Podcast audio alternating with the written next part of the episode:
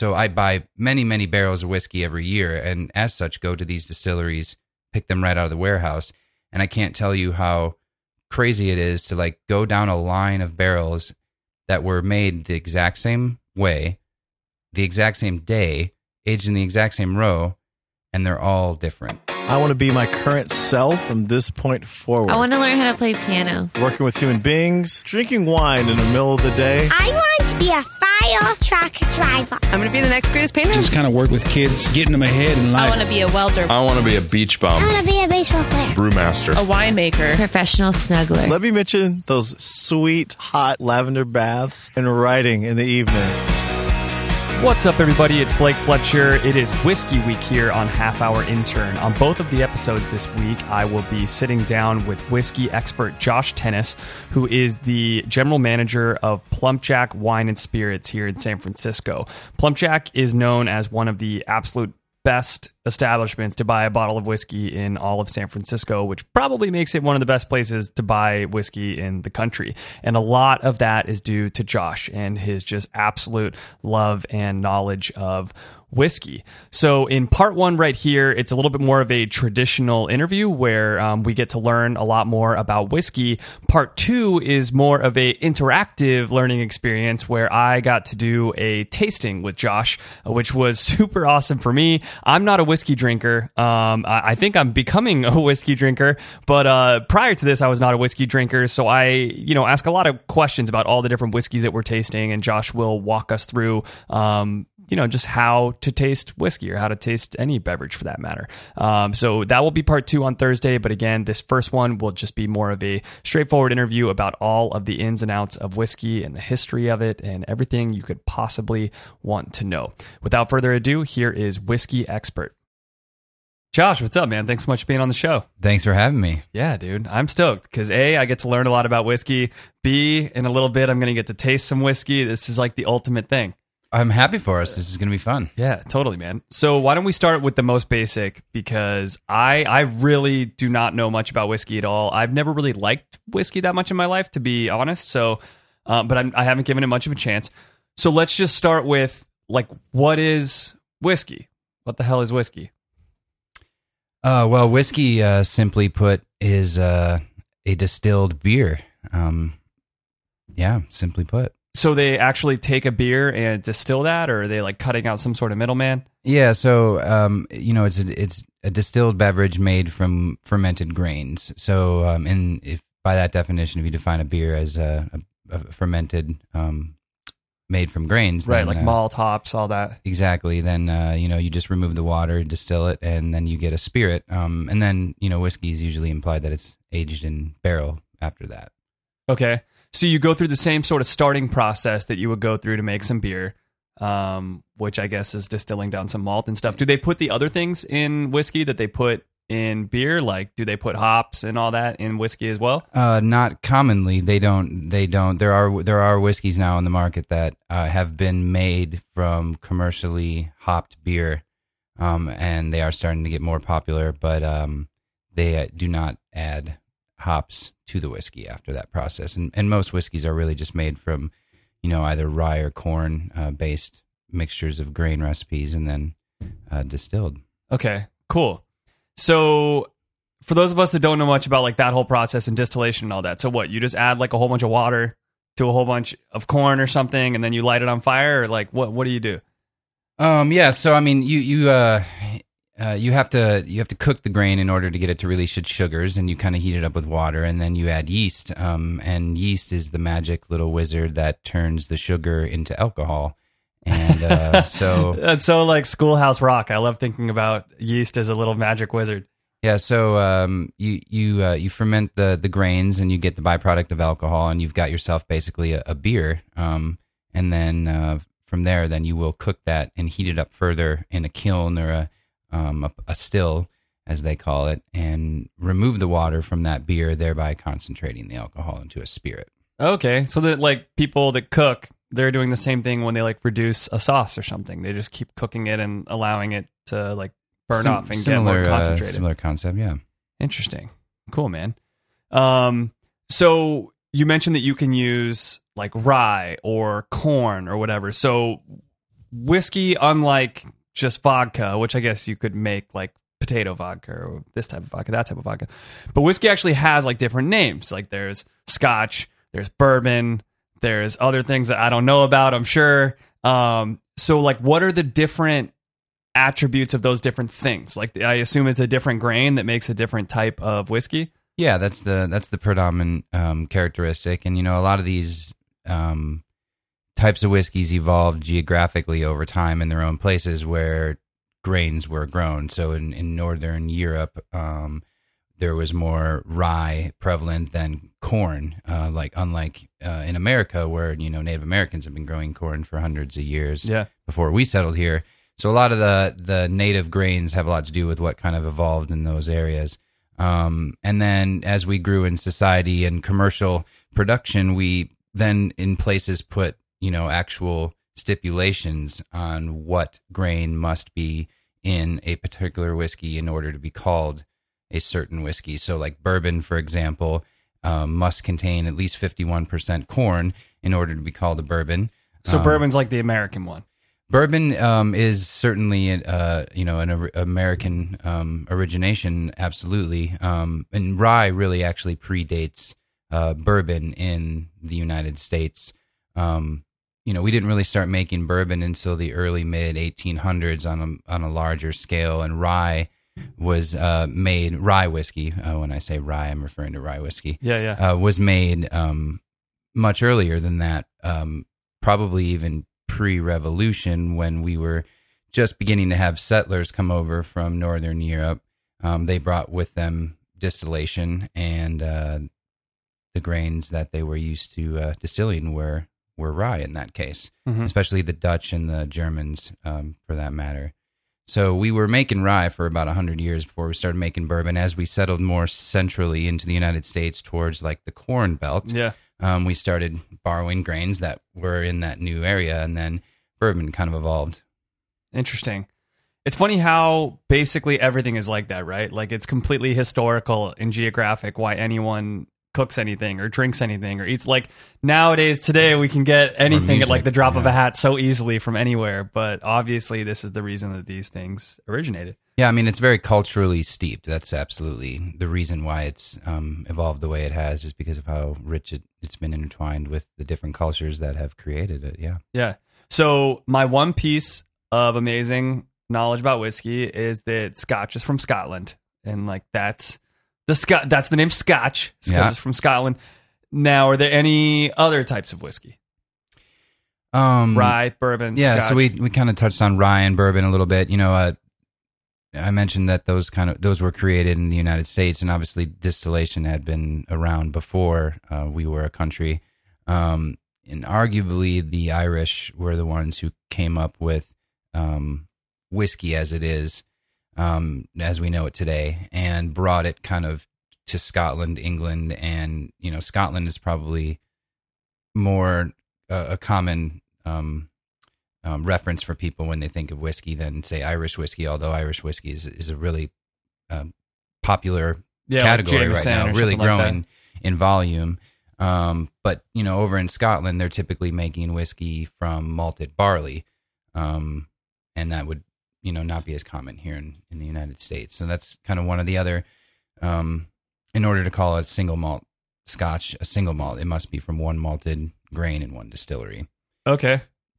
Okay. Yeah. So that you just basically really quickly broke down like a fancy term that they're using in Scotch. So when people say like, "Oh, this is a single malt Scotch," say say that again. What that would mean? Yeah, so you know you'll hear people say, "Oh, I only drink single malt," or um, maybe they're only familiar with like Johnnie Walker, which is a blended Scotch.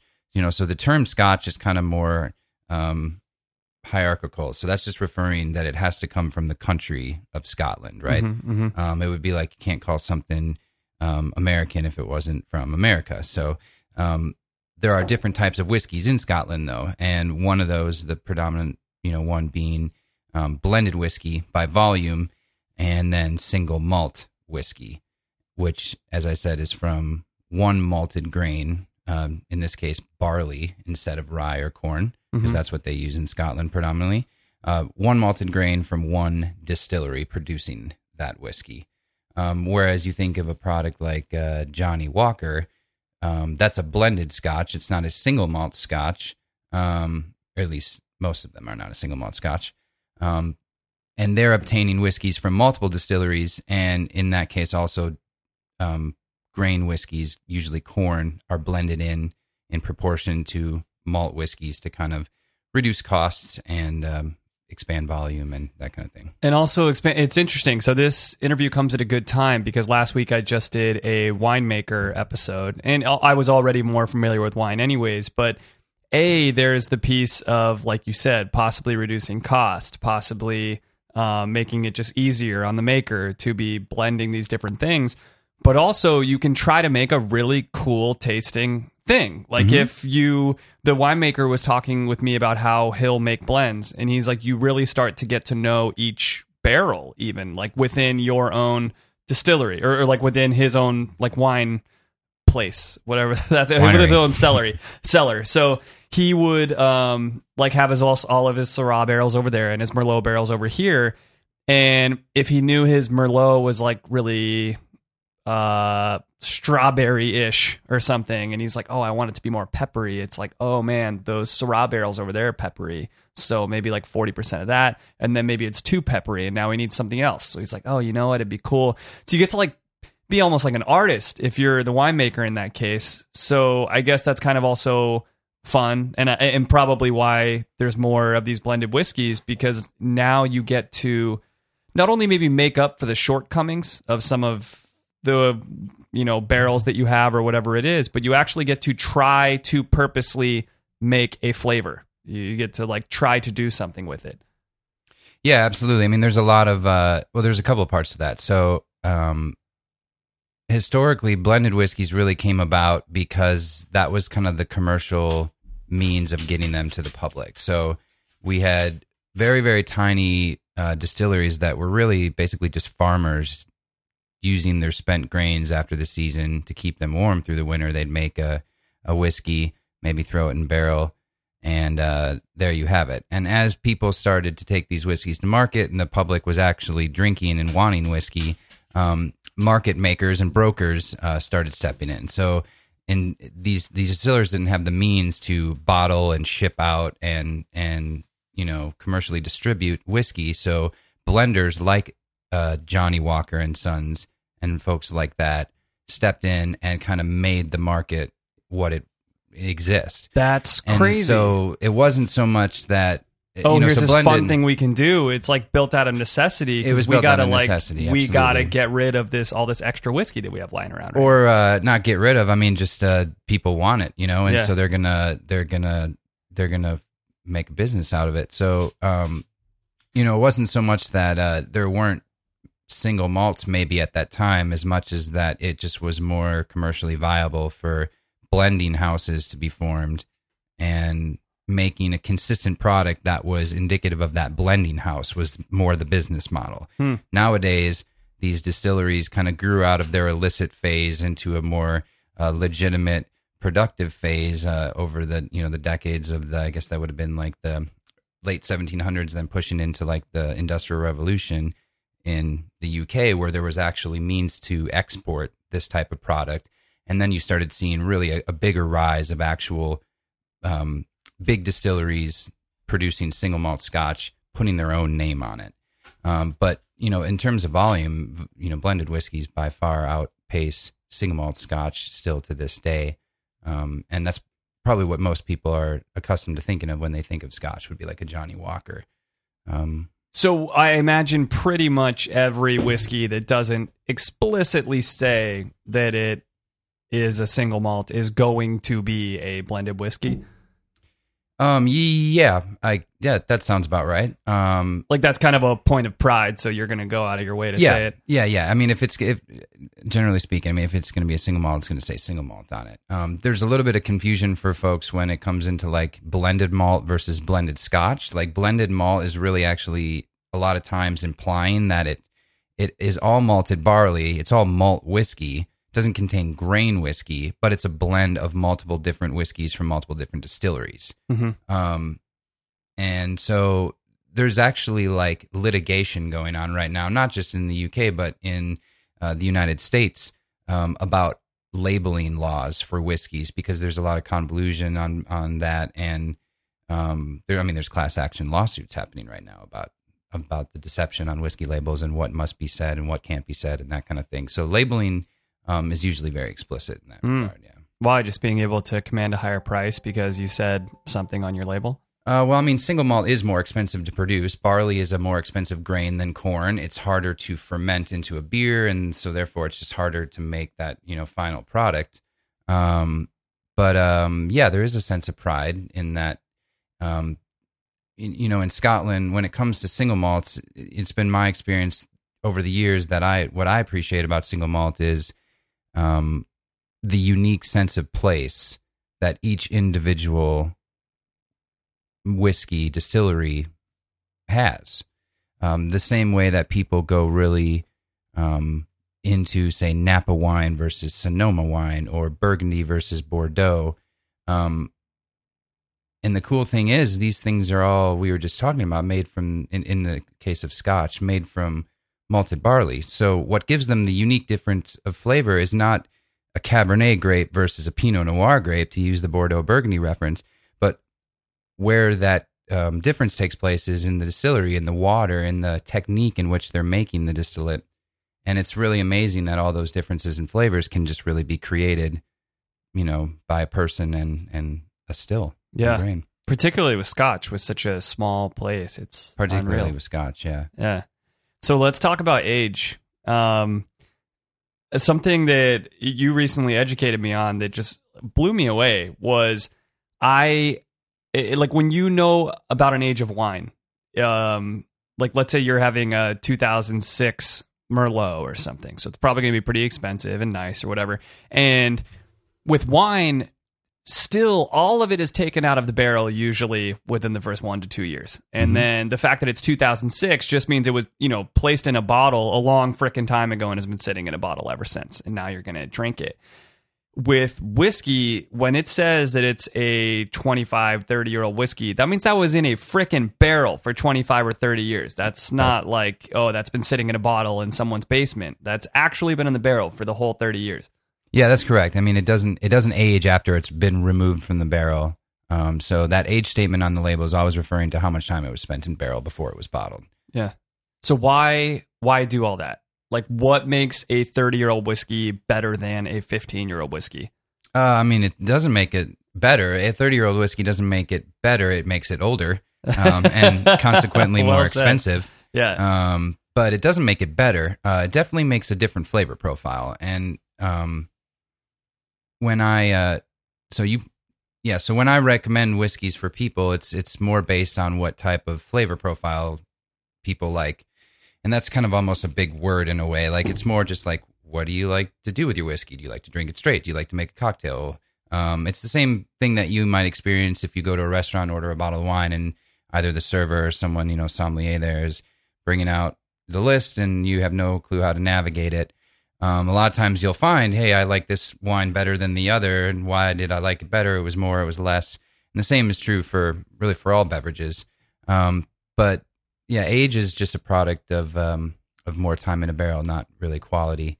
Um, So when they go to lay down those barrels, like when they very first put the early distilled whiskey into the barrel and now it's going to sit there for 30 years.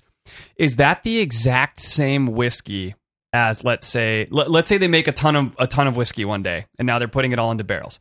Is some of that going to be opened up 15 years from now and some of it might be opened up 30 years from now or are they purposely doing something different with the 30 year one during the distillation process even to like give it a different flavor before we put it in the barrel or just do something different to it a lot of that has to do with like the tradition of where it's being made. There, the a lot of the Scotch distilleries, some of the even just smaller, unchanged distilleries over time have just really made one type of distillate and they lay it down, and it's probably more the warehouse that kind of dictates what age it's going to be because of how it evolves over time, not the person filling it in the barrel and putting it away. Um, contrast that with, say, a bourbon distillery in America.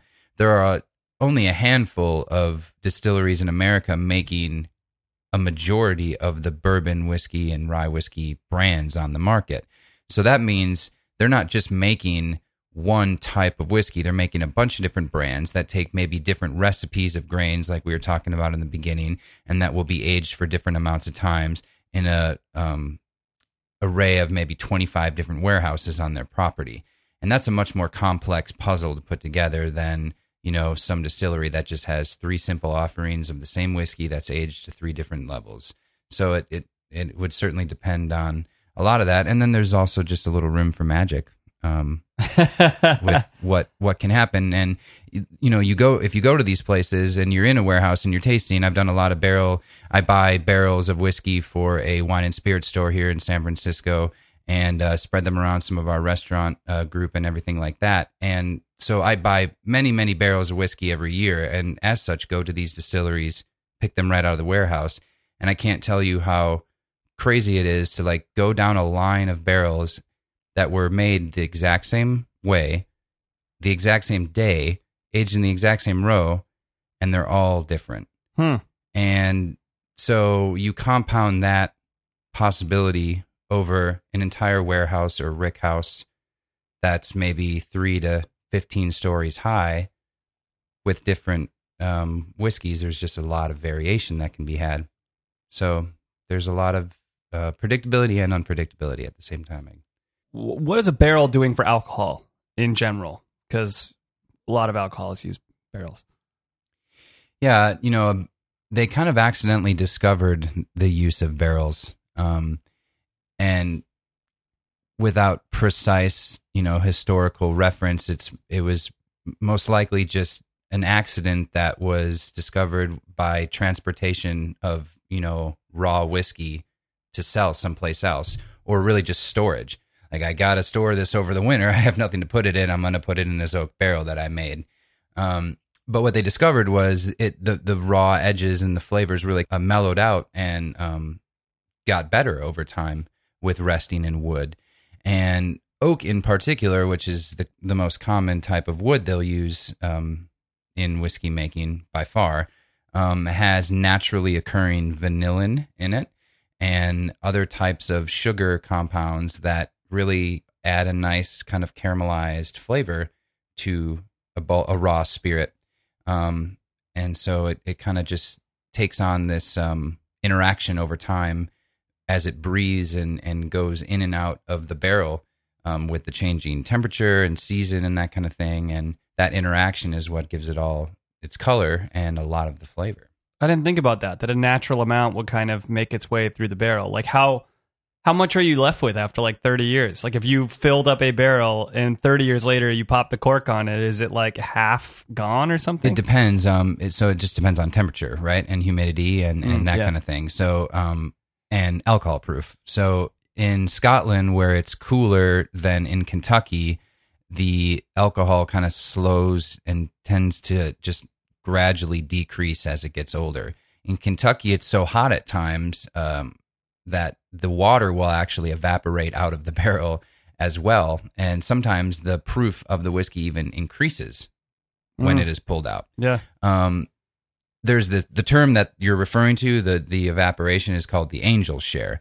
So that's just the amount that the the angels are drinking in the air in the warehouse. um, and usually, I think they say it's about two to four percent in Kentucky, probably closer to two in Scotland, a little closer to four in Kentucky. And in places like Taiwan, there's a there's a new distillery in Taiwan now called Kavalan, and Taiwan is obviously a really you know hot and muggy island, um, you know, in the Pan Asian area, and so they've found out that evaporation there was like insane. They were losing like 20, 30% of their barrel in a matter of years. So the majority of the whiskey that this Kavalan distillery has been making is only aged to four years old because they're hardly left with anything left um, in the barrel Damn. by the time they pull it out at four years old. So the stuff's exorbitantly expensive too because what they paid to make that whiskey has just kind of gone into into the air. So, Josh, I meant to ask you this earlier, but uh, you are very young, I feel like, to be so into scotch. Like, I know a lot of young guys who are into whiskey, or people like drank whiskey back when I was in college, but they were just drinking Jack and Coke. You drink a lot of really nice whiskey, and a lot of really nice scotch. Those are like old man drinks. Like, what? Happened to you? How did is it that you got really into Scotch? I had my days of drinking Jack and Coke and uh, and Black Velvet in college too, um, for sure. Um, but when I moved out to California about eight uh, years ago, I uh, got into the wine business and um, sold wine and got really obsessed with wine. Learned all I could about wine. Worked with people who had been doing it for decades and just consumed. I have a very consumption uh, type of personality when it comes to knowledge and things that I'm really into. And so I got obsessed with wine. That was the gateway that got me into whiskey. It was a wine and spirit store that I worked at in in San Francisco, and um, we sold spirits as well. And so the first whiskey that I really remember kind of getting into was Scotch before I got into bourbon. Um, part of that was because my mentor was more into it, and so we had more of it, and so I was kind of responsible for learning about that and selling it as well. And so I just got the gateway uh, access at a really young age, um, and it was Did pretty it, I mean, did it taste good to you? Like I remember, uh, so my dad drinks Scotch, and I remember the first time I finally had Scotch with him, I was maybe like 22, and he.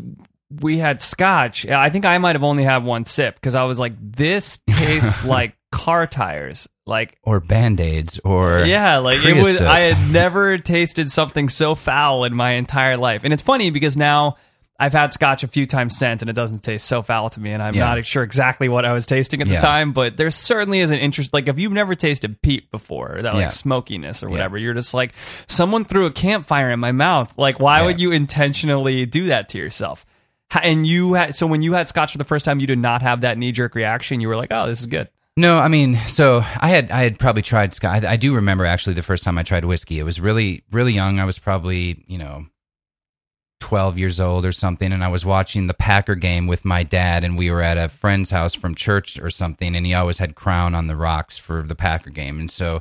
I was intrigued and I said, let me take a sip. And, you know, he kind of looks at my dad and my dad says, sure, go ahead, you know. And I took a sip and it, it was the exact same reaction, just like, oh, you know, like probably like my dad thinking, oh, well, if he smokes the pack of cigarettes, he won't want to smoke cigarettes ever, right? totally. Um, and yeah, so and when I got into you know maybe experimenting with drinking at a younger, maybe underage age, the only type of whiskey I would drink would be sweeter whiskey like Jack Daniels or um or that kind of thing. That's because bourbon, I assume. That's uh uh no, it's it's it's not technically a bourbon. It's a Tennessee whiskey, um, but it's pretty close to bourbon for a lot of practical purposes. Um, in any case, though, you know, to answer your question, my palate has evolved a lot just as I got older. I like a lot more vegetables now than I did when I was a kid. uh, part of that has been kind of moving out to California, getting into the wine business. We're such a foodie culture out here that it's kind of almost forced on you to refine your your palate and Yeah. your tastes. So that was probably part of it. But no, it was a lot of tasting, and there was plenty of things that I didn't like in the beginning. But the more and more I went back to them and thought about them in a different context, I saw other flavors that weren't just the campfire, that weren't just the car tires, and I started noticing other things about it that I liked. And uh, that, you know, and just the ev- evolution of your own palate, and and kind of where and when you happen to stumble upon that is is a lot. And uh, you know, we've we've shared whiskey before. That I remember the first time when you were at my house, and we were you were like, "Whoa, that's a lot of stuff there." You know, I don't really drink whiskey, and I said, "Well, I, I'm sure we can find you something you like, right?" Um, that's part of the funnest thing about about this for me is when I talk to people who don't know anything about this, is knowing that all right, there's got to be a whiskey that you're gonna get into first. yeah. So finding that is the kind of strategy number one. Just get into whiskey in general. what was really incredible just sorry as an aside here that night that we were at your house so i'm, I'm excited to do this tasting again um, you were like all right let's find a whiskey for you and we went through like three or four different whiskeys and they might as well been like entirely different alcohol they might like you know it's like giving somebody like coke and 7 up and then saying that they're the exact same soda you know it's like no they're not like these are different things and it's it's interesting that that it's all whiskey and yet you can have like such a diversity of flavors Yeah, um, that's that's kind of what keeps the the passion going, right? Is because there there is really so many flavors, so it's it's really tough to get bored because if you're bored, you're not you're not really exploring, right? You Yeah. know? All right so really quick before we uh move on to the tasting to what will be uh part two of the episode um let's talk about some of the more like interesting things about whiskey. So first of all, are there is there anyone like doing anything cutting edge in whiskey or is it like this is some really old stuff so it's all about tradition and that's it? That's a good question.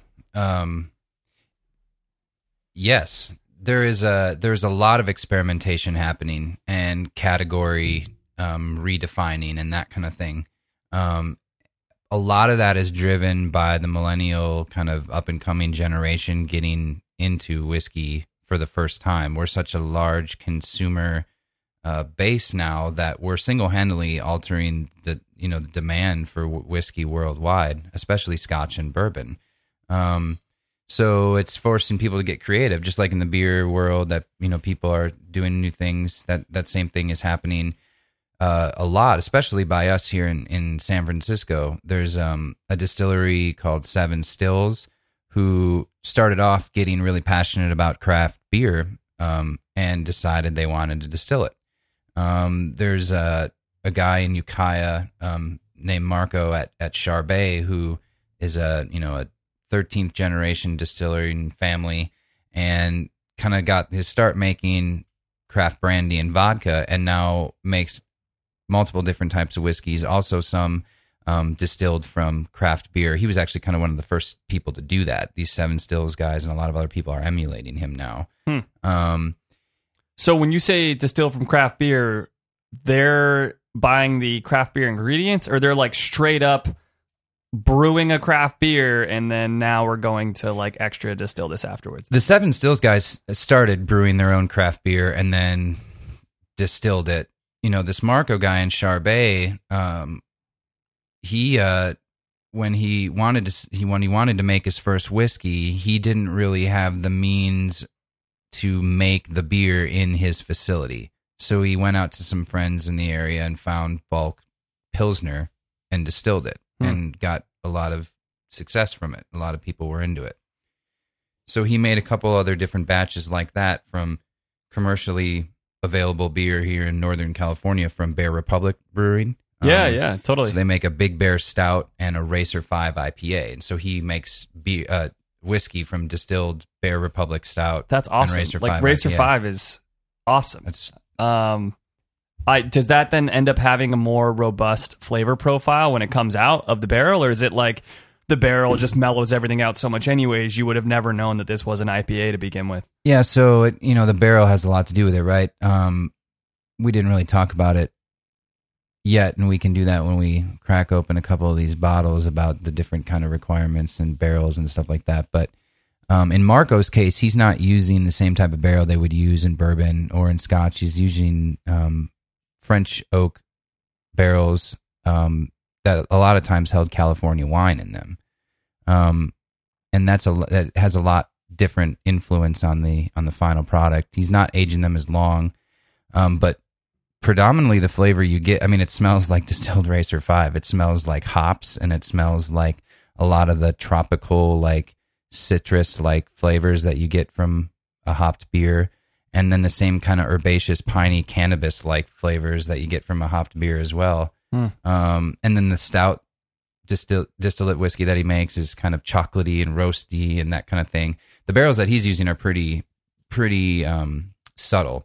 These Seven Stills guys that I was telling you about use barrels that previously held craft beer in them. So they Hmm. took another local um, producer here from Almanac Brewery, and they took barrels that were previously holding sour beer from Almanac Brewery and aged their whiskey in those barrels.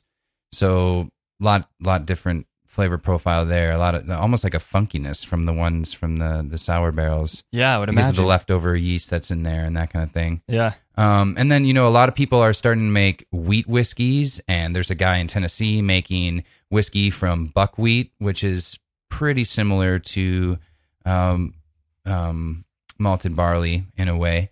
Um, he makes one from quinoa. Uh, there are people doing a lot of really interesting things and a lot of different barrel finishes. Um, you know, bourbon. We can expand upon this, I guess, later, but bourbon has to be put in a brand new charred oak barrel in order to be legally called bourbon. And what that did was, you know, it requires distilleries to buy a brand new barrel every single time they they pull whiskey out of a barrel. They got to buy a brand new barrel. And that's expensive. That's very expensive. Um, so what they do is they'll sell those barrels usually to the Scotch distilleries or maybe other distilleries in the United States or other countries, maybe you know rum distilleries, whatever. Um, so American producers now are starting to play around with different barrel finishes and not just using um, white oak or you know charred unused white oak to age their whiskey. They're playing around with sherry barrels for the first time, like Scotland has been for a while, and other wine barrels and things like that. So, um, honestly, the future is going to be a lot different and more crazy uh, when it comes to all this stuff because there's just so much production happening. There's a distillery in every state now, and, and 20 years ago, that wasn't the case at all. Yeah. All right. Before we break for part two to do the tasting, uh, a couple things. So, one, let's give people some advice for um, if they have not been really into whiskey before in their lives. Is there any sort of thing that you would classify as like a gateway drug? Any sort of like easy access whiskey for a non whiskey drinker? Recently, I've really been into the Japanese whiskeys, and I hesitate suggesting this because they're probably all going to get harder to find, and then people are going to be like, "Yeah, that's a good suggestion. I can't find it anywhere." um, but the way the reason I say that is because they're just really masters at blending, and so I think I'd probably suggest people start out with a blended whiskey, a blended Scotch, or just a kind of more middle of the road in price point bourbon if you if you think you have more of an American or, or sweeter driven flavor So preference. sweeter would be bourbon, and then Yeah, not sweet- as sweet would be scotch. Yeah, because um, and that's just a matter of preference for people, right? But if if you tend to like sweet things, bourbon's probably the direction you want to start with, and Okay. if you tend to like less sweet things, rye whiskey maybe from America or Irish or malted whiskey from from Scotland. Uh, the reason I suggested Japanese though is because there's a couple of them out there. In particular, uh, Hibiki is a really good one, and the reason I say that is because I think that was maybe one of the ones that I started you on. Too. Yeah, totally. Um, and there's this blended uh, whiskey out there just called Hibiki Harmony, um, which is a you know a harmony blend of all their different types of whiskeys that the um, parent owner puts in them. And it's just a really good gateway because it's just subtle and very delicate and very pretty, and it's really hard to dislike. Hmm. Um, so that's that's definitely a good one. It's kind of in the more maybe pricey premium. Okay, that's point, what I was going to say. yeah. I, I think I just saw a bottle of that the other day, and it was about like 75, 80 bucks or yeah, something. that sounds about right. Anything uh, if uh, if let's say you don't you're not making as much money, anything around like 30, 35 bucks or something. It's like, un- oh, under that's that for good deal. sure. Yeah, like one of my favorite go tos is Four Roses Yellow Label. Uh, it's a bourbon. It's easy to like, and it's a great mixing drink. Uh, it's good enough to sip on its own. Um, probably only twenty bucks, depending on where you live. Oh, whoa. And you were Um, mentioning, doesn't Four Roses make somebody else, or they get made by somebody else, or something like that? Four Didn't I hear? Roses, uh, for a while was the contract distiller for Bulleit Bourbon. Okay. So if you like Bulleit Bourbon, Four Roses is a predominant component of that still until the the remaining stock runs out. But um, so yeah, it's in that same kind of category.